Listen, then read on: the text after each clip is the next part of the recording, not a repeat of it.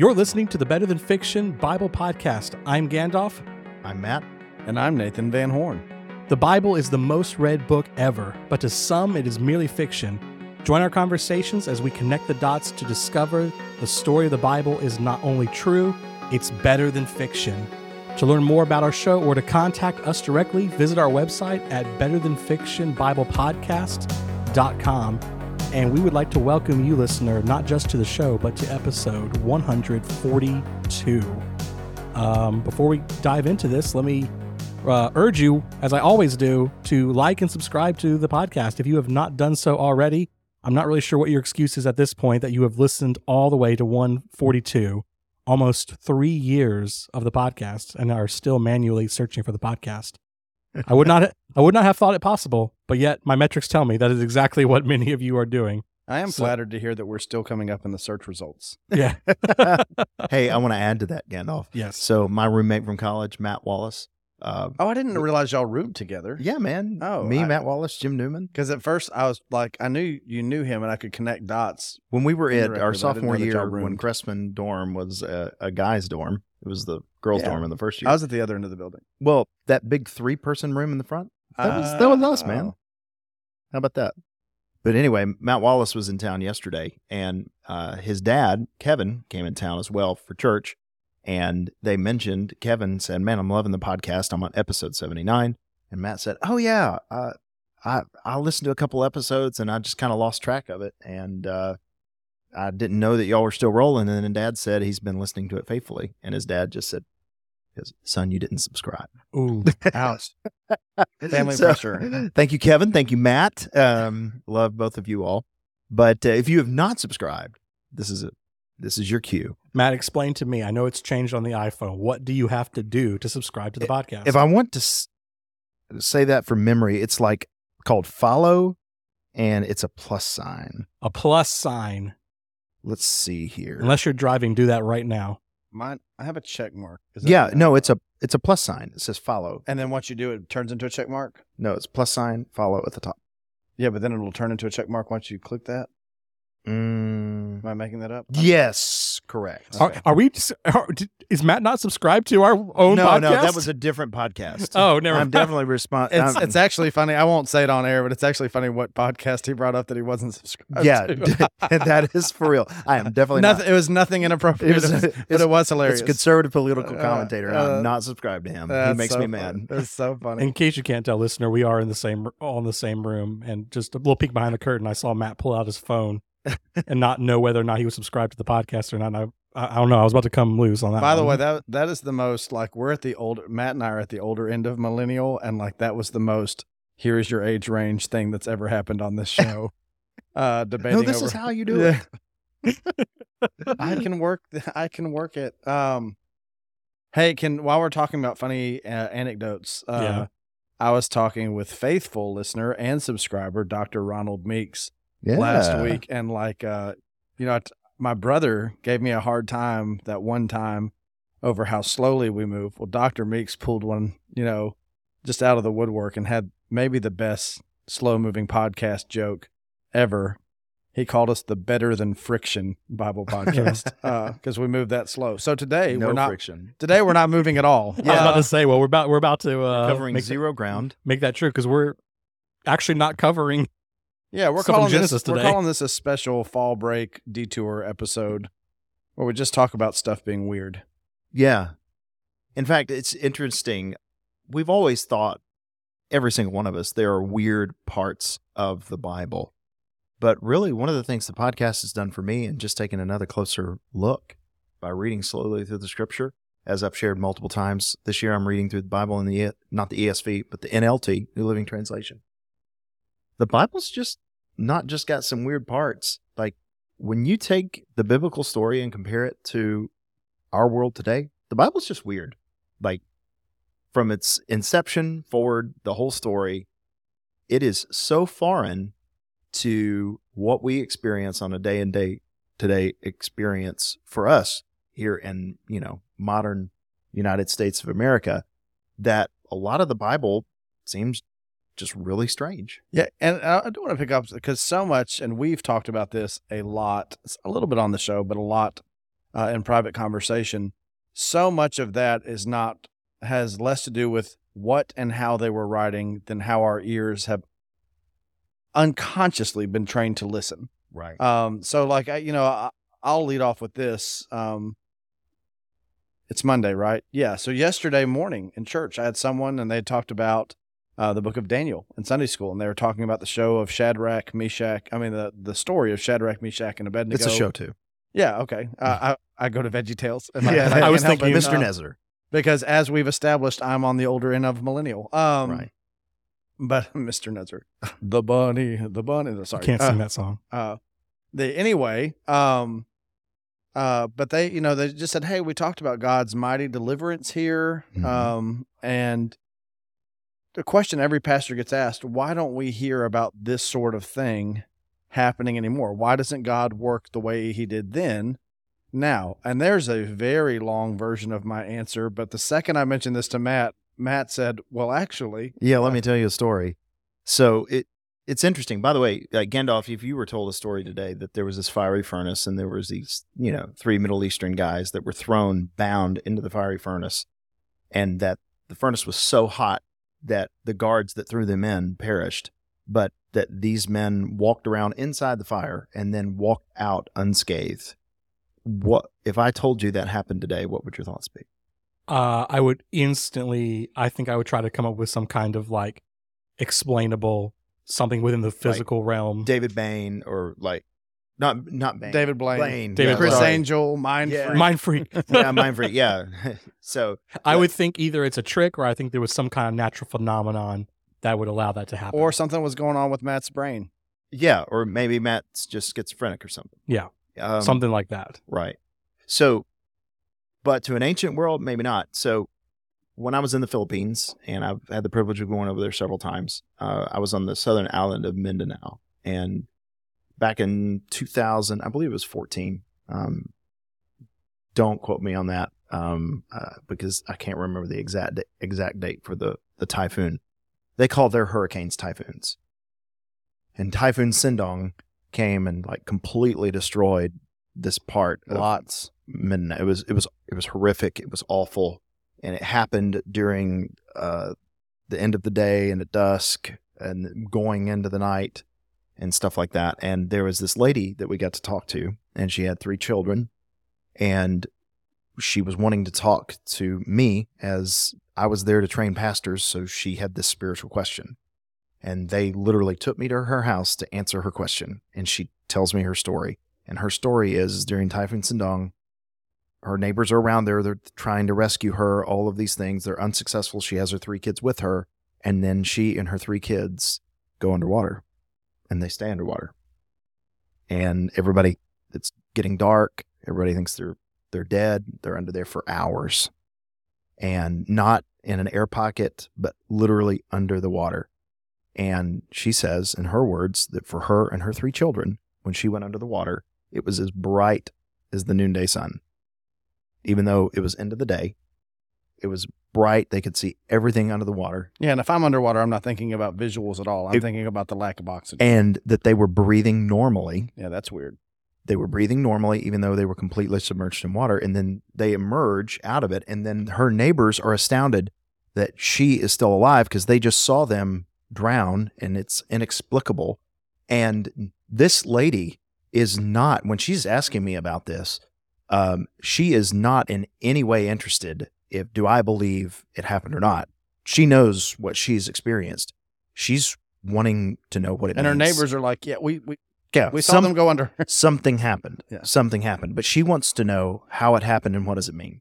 yeah. Like that is her thing. And that's interesting because that's a modern thing. That's a thing Right. that if we could not, like our first thoughts, like me and Gandalf are over here, like, what kind of empirical verification do you have for this account? Right. Right. Um, it was a lady that I talked to. Her neighbors were in the house when she told the story. but you, but you, everybody's verifying this. yeah, not but just you, her. you capture like, again, it's not about what's being told; it's how it's being heard. Mhm. Uh, if that story were told a thousand years ago, they would be asking across the board the same question she did. Not can this happen? It did happen. What Right. does this mean? Yeah. We are so. I, I was talking in class this morning. Um, we're just talking about history, and we're talking about history of interpretation. I said one of the most humbling things for me is to see how often, if you study the history of interpretation for Genesis or, or you know whatever in the Bible, sometimes there is a change in the trajectory of this is how it's understood, and then oh, we're going to take a left turn here or get off on this exit ramp.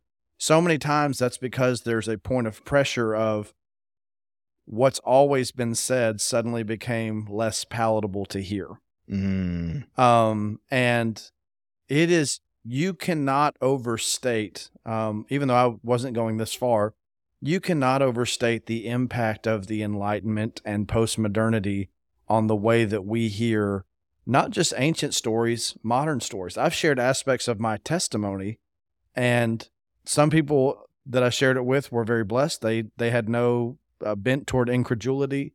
Um, others were like, "Yeah, I'm not sure that that happened the way that you experienced." You know, like Mhm. those are the ears with which we listen, and I sympathize. When I was in seminary, um, I got into studying all, all this stuff: history of interpretation, Enlightenment impact. Um, you read about um, a guy named Lessing, and they call it the ugly broad ditch of history. And Lessing is one. Uh, he kind of parsed things out the way that like a Neil deGrasse Tyson would today.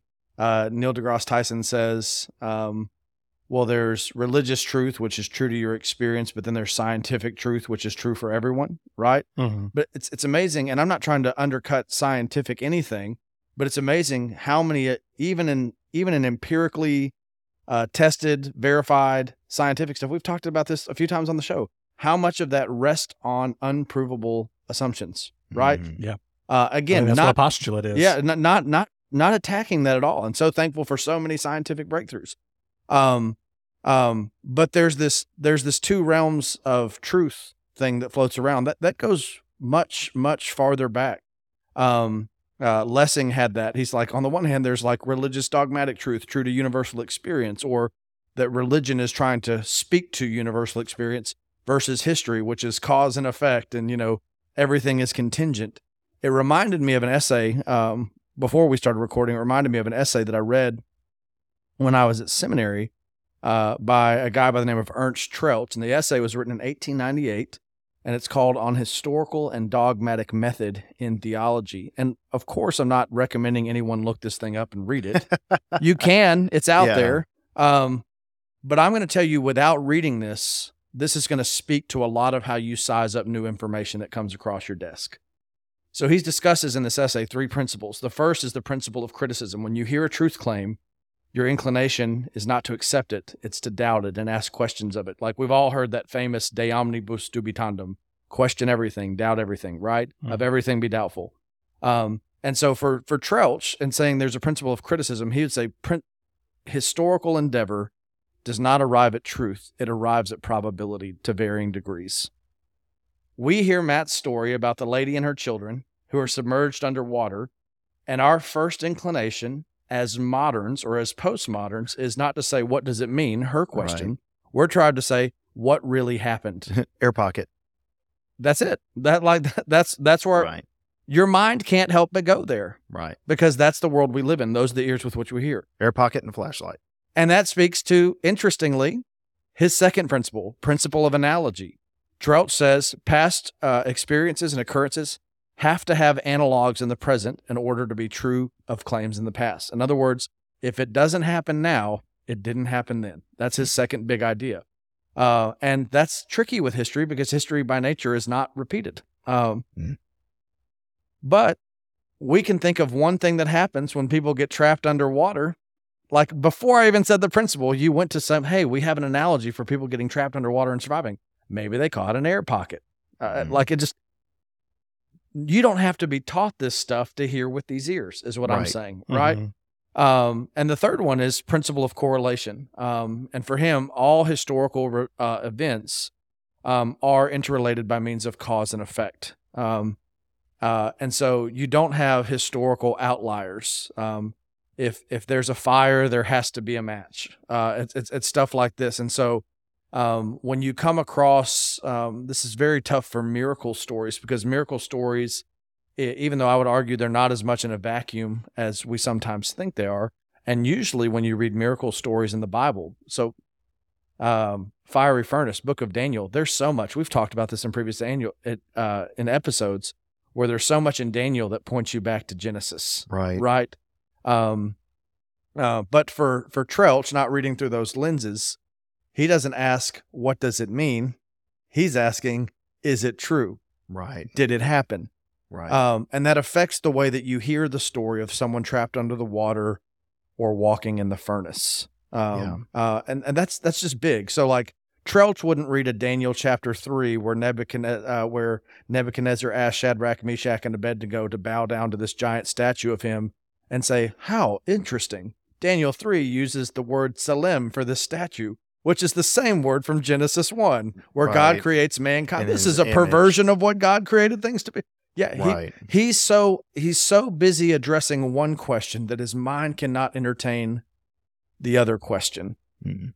um and i guess i guess you know we talk about how the podcast has changed the way we read the bible i'm less obsessed with some of the questions that i used to ask and i'm just engrossed in a different set of questions Gandalf, as sitting there and, and taking in this, what he's talking about, how has that been for you? Of the way you read the Bible now versus before? I, I know a lot of our, uh, you have been for me, and you are for me. Like, for instance, if I get an email that is questionable and I can't tell if it's spam or not, I send it. He's my, he is my go-to myth buster like and it's not not just on technology stuff. It's like just because he is you know he is a he's well read in the reddit world he's the I most guess. broadly learned person on this Yeah, podcast. i That- say it let's the just time. go ahead and say it. He's, he No, I do say it. I say it to people all the but time. we- Flatter we, all know. We all know. It's not the pastors. Uh, yes correct. So so anyway for you as being one that is good at spotting people who are playing you um just because of your, broad knowledge base how has this process of learning to read the bible in a different way shaped you Uh, it makes it makes straightforward reading through books a lot easier because if you read things through like if you try to study like Sunday school style, right, you just go from major narrative plot arc to another, you end up getting to what we've always called the flyover passages with like Um, the Nephilim. You know, we always skip that part, right? And they we're always kind of scared to go there because we don't really want to reconcile the weird stuff of what it means or how how we can make that fit. It's a lot more freeing to be able to read the Bible and just read it and not be caught up in how does this mesh with my current view of the world and just be able to read it with of what it, what am I trying to be taught here? and you know there's another thing is in a lot of ways we demythologized the bible um so for instance growing up i remember my pastor whom i love and respect got to talk to last week by the way uh holly miller. Uh brother holly uh dr miller takes a, a different view on genesis 6 on who the nephilim are stuff like that than i do. Um where i'm i lean in and it's no shock to you all that i, I think that the New Testament authors and the Old Testament authors believed there was some kind of supernatural and physical something going on there. I, I won't say exactly. I mean, I've got some opinions, but it, there's there's more to just that story than hey, the sons of Seth and daughters of Cain got together. I, I just, you know, I, And again, that's not that doesn't that's not just a Matt Powell view. That seems to be a Jude and Second Peter view, that's right. This is and lots and of old- ancient interpreters. Yeah. Right. It's not a not a we're not leaning into the weird into a vacuum. We're not looking for stuff to be weird. right, right. Um. But one of the things is like, for instance, growing up, I was told, "Hey, nothing to see here." By the way, the Nephilim, they're not even important. They're only talked about really one space in the Bible. It's Genesis 6, and we can skip over that and be Well, safe. Numbers thirteen. But not just that, like one of the most famous stories in the entire Old Testament concerns a little boy taking on a Nephilim Or a slingshot, like a descendant or of the descend- Nephilim. yeah, Yeah, a quasi Nephilim. yeah, he's well, he's a descendant. Well, the the Nephilim who are descendants of the Nephilim are still called Nephilim in Numbers. So because he is a descendant of the Anakim, What part Nephilim? Rephaim. What what what part of your blood code has to be Nephilim to, right? Exactly. There, there we go. to We're put think- that on your college application? Yeah, that's right. Well, but we see he's a giant. Yeah, just no, like the I'm kidding. yeah. I'm being tongue in cheek. I'm but sorry. but what I'm saying is is that for instance, to the ancient world. And then reading Well, this, that, that adds a potential level level uh, to David and Goliath when it's God's champion and God's working through a little guy to strike down a future iteration of a Nephilim. ancient foe. Yeah. By the way, when uh, fast forward to Second Samuel twenty one, when David goes out to battle for the last time, and ironically things have come full circle, and he's almost killed by a giant. Mm. Uh, and importantly, you know, the Septuagint uh, categorically renders Nephilim, Nephilim as as giant. gigantes. Yeah. Yeah. Um, that, but there- there's so, so much like that. Even, you know, even going to, and I'm not, I don't know your former pastor. I don't, it, it, it's, He's a great guy. yeah, it speaks to the, you mentioned the demythologizing thing that goes to Rudolf Bultmann because once we, once we have this criteria of this is how truth claims work in our heads, if we hear something, this is what you said at the outset of the episode, that does not fit that framework quickly and we parse it out too quick, we don't ask, what does this mean? We ask, how do I find palatable truth in what seems like a fantastic story, right? Mm. It's, And it's the Scooby Doo approach. Yeah, and so we look we look for like a kernel, like this is the Rudolf Bultmann thing, where you look for a kernel of existential truth hiding under a a historically dismissed myth. Um, and so you have you have lots of people pushing back on that. I think of Kevin Vanhoozer, he wrote a book called Remythologizing, um, because he would say, and so many would say, that if you're trying to get uh, whether it's the theological or metaphysical or philosophical truth claim out of its story, you do yourself a great disservice by winnowing out the evidence with which you're working before you get to the truth claim. One of the things for me in this process of learning to read the Bible and going back again is how the New Testament reads the Old Testament. That's big. That's so big. It's very big.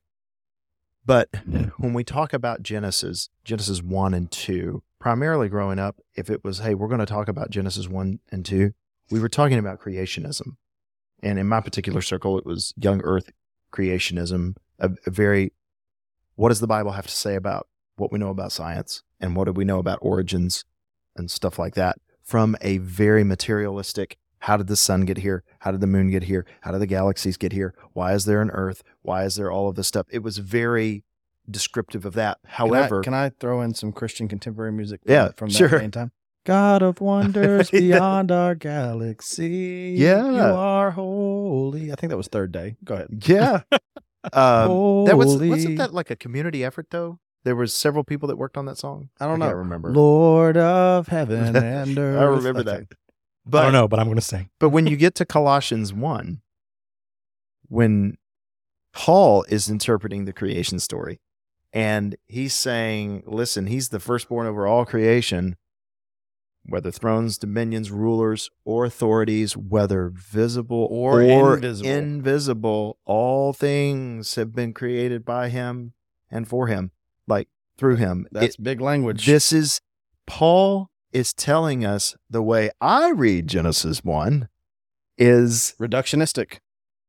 yeah.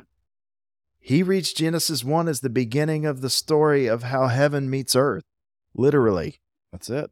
And that's what he's pulling from this story. And so while like I I feel like me learning to read the Bible anew and afresh, and God willing, I continue to do that. Uh, but while Make the Bible weird again. yeah.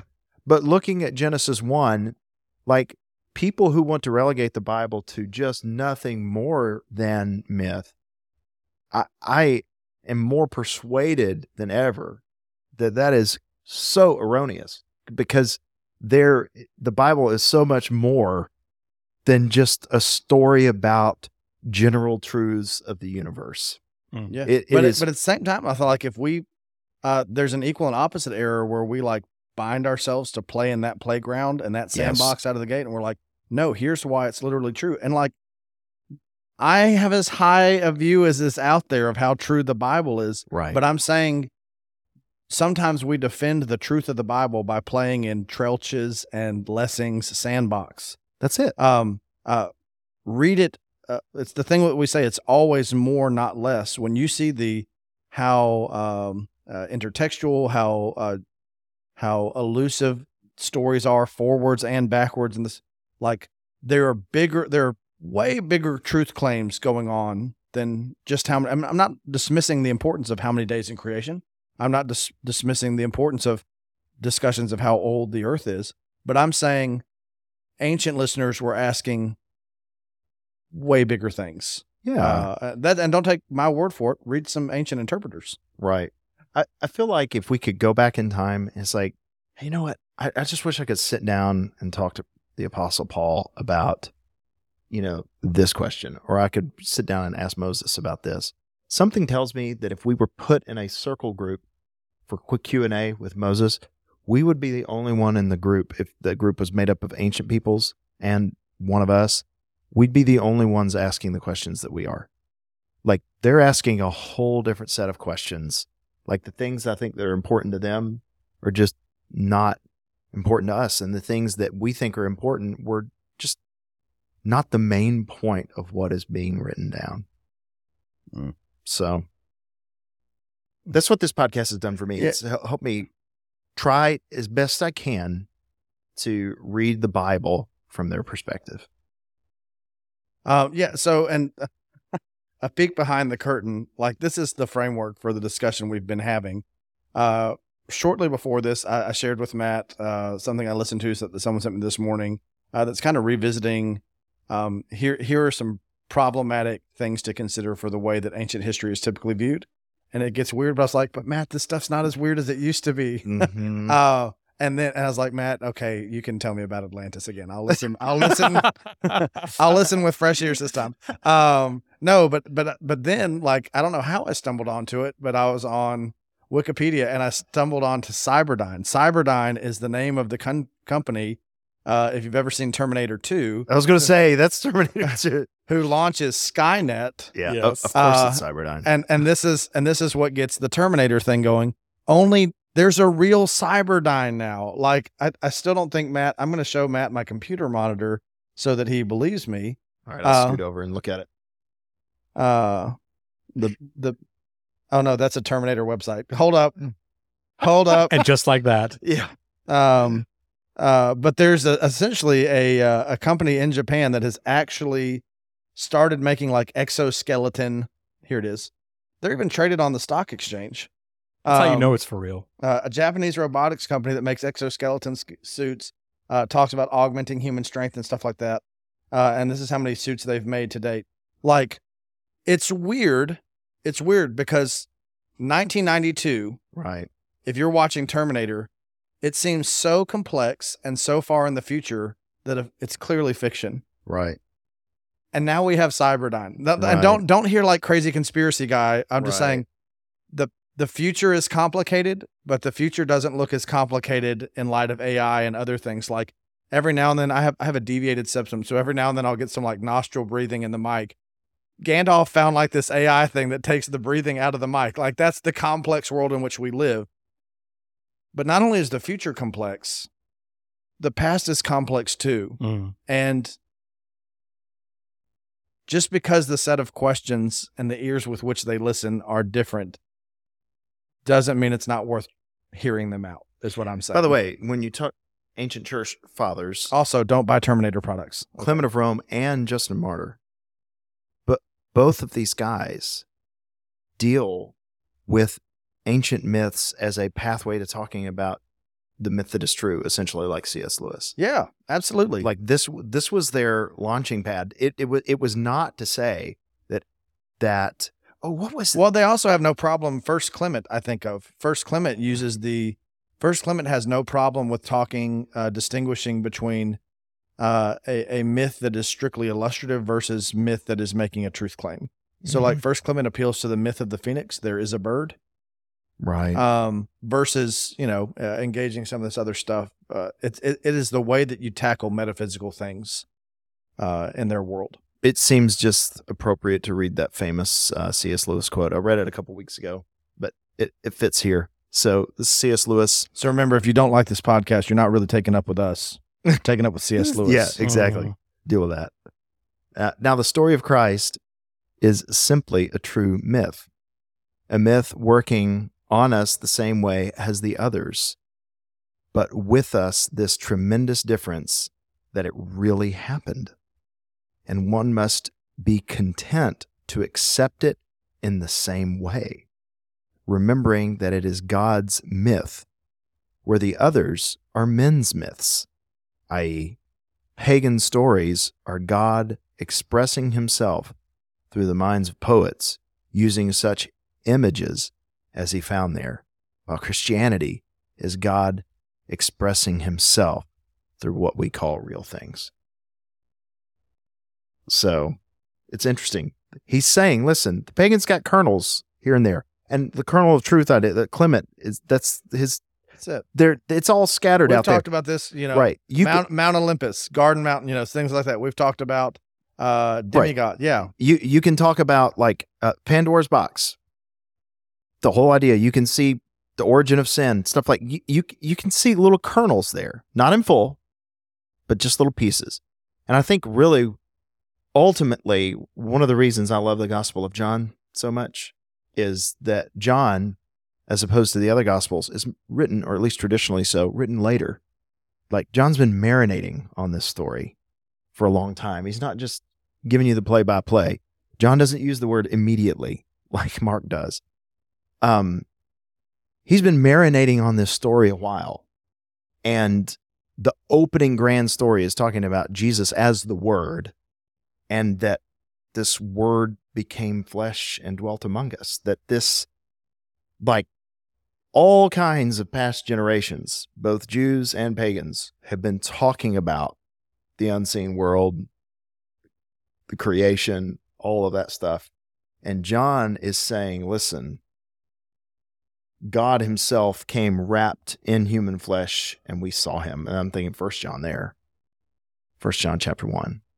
But um man, I, I just the more I read the Bible, the more I'm persuaded it's true. Mm. And then, it, by the way, like Lewis, I believe this stuff actually happened. Like, I don't believe that it is made up stories to tell us some universal truths.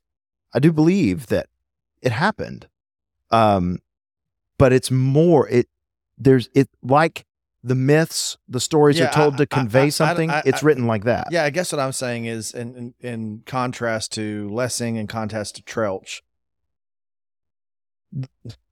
my own study, and I'm sure it's limited, but my own study, I find myself asking less and less. Does this jive with the way I'm tempted to see reality?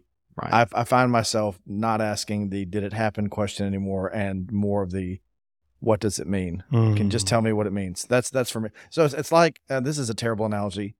Um, it's like being married to my wife. I I knew, I knew, um, I knew I knew her well enough to marry her.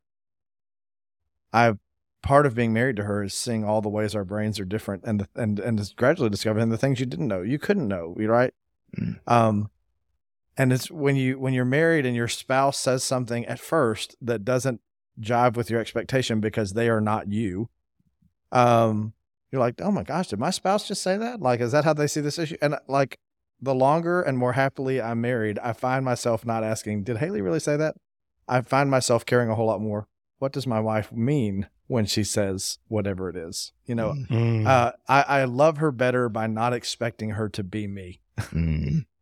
and there's something about that with the bible So, in wrapping this up, you know what I told the lady? haley i love you if you ever listen to this okay but you probably won't yeah, that's right. The lady in the Philippines, you know what I told her? Is I said, "Good, we don't we don't have to even know in your case whether it happened how it happened or any of that to understand what this means for you because there are things that we know that have happened. And then that's where I used it as the launching pad to talk about who Christ is, how he came, he worked miracles, anything's on the table when Jesus is on the table. But also, he did not come to work miracles. He came to seek and save the lost. That's it. now usually when god brought someone through water though he had great salvific redemptive purposes That's right. of course. Of course. But at the same time, one of my favorite passages is when Jesus sends out the disciples and they come back and they said, Lord, I mean, the demons submit to us in your name. And he and he says, Hey, that's that's incredible, guys. But don't rejoice because of that. Rejoice because your names are written down. Well, yeah, and that's the that's the Shadrach, Meshach, and Abednego thing. We read that, and We read it as a story of a miraculous claim.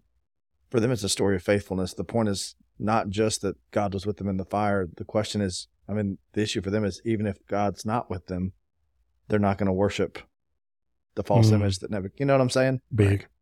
The ears through which we listen affect the eyes with which we read. And I don't know. That's, I've really profited a lot from this podcast. Well, you know, a, a practical application of that, talking about how it's changed my way of I'm reading scripture.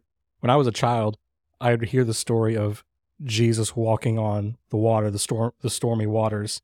In my mind, as like an eight year old, I was thinking, now is the water solid? And so every time a wave is coming, he's like bobbing up and down, or is he like walking Oh, on yeah. like a plane of Mhm. like maybe in a, a transparent surface? And now I read that, I'm like, oh, they see this. They think of the spirit of God hovering over chaotic waters. Is yeah, They're listening with different ears. Yeah. There's a really good Irish joke about that, by the way. Seamus uh, is told when he's 16 years old that when his grandfather turned 18, he went out behind the house and walked upon the lake, and it proved that he was destined for great things in manhood. And then when he was 17, he was told that likewise his father walked across the water on his 18th birthday, and it proved that he was destined for great things in manhood. And so Seamus waits for his 18th birthday and he goes out to walk upon the water as his grandfather and father had before him, only to, you know, sink with a great big splash and crawl back into the house wet and ashamed. And he said, Grandmother, I don't understand. My grandfather walked upon the water when he was 18, and my father walked upon the water when he was 18, and I sank like a stone. She said, Seamus, your birthday's in June, and theirs was in January. it's not always, sometimes you can't know what really happened until you know what it means. Oh, that's good. Well, listener, we're at the end of the podcast, and you know what that means. It means that I'm telling you to like and subscribe to the Better Than Fiction Bible podcast. That way, you receive a t- notification every Tuesday morning when we talk uh, about most of the time another 30 minutes of discussing the biblical narrative. Um, it was fun to do this li- this little uh, outlier episode. Maybe we'll do some more of these. It was fun, Yeah. but you'll Fall only hear about it if you're subscribed to the podcast. so please do that, and we'll be back next week. Until then, have a great week. See you next time. Shalom. All right. That was a 42 minute episode. That's like yeah. That's good, man. Like when I did like when I did We'll like let it be an this, we went we went on for like another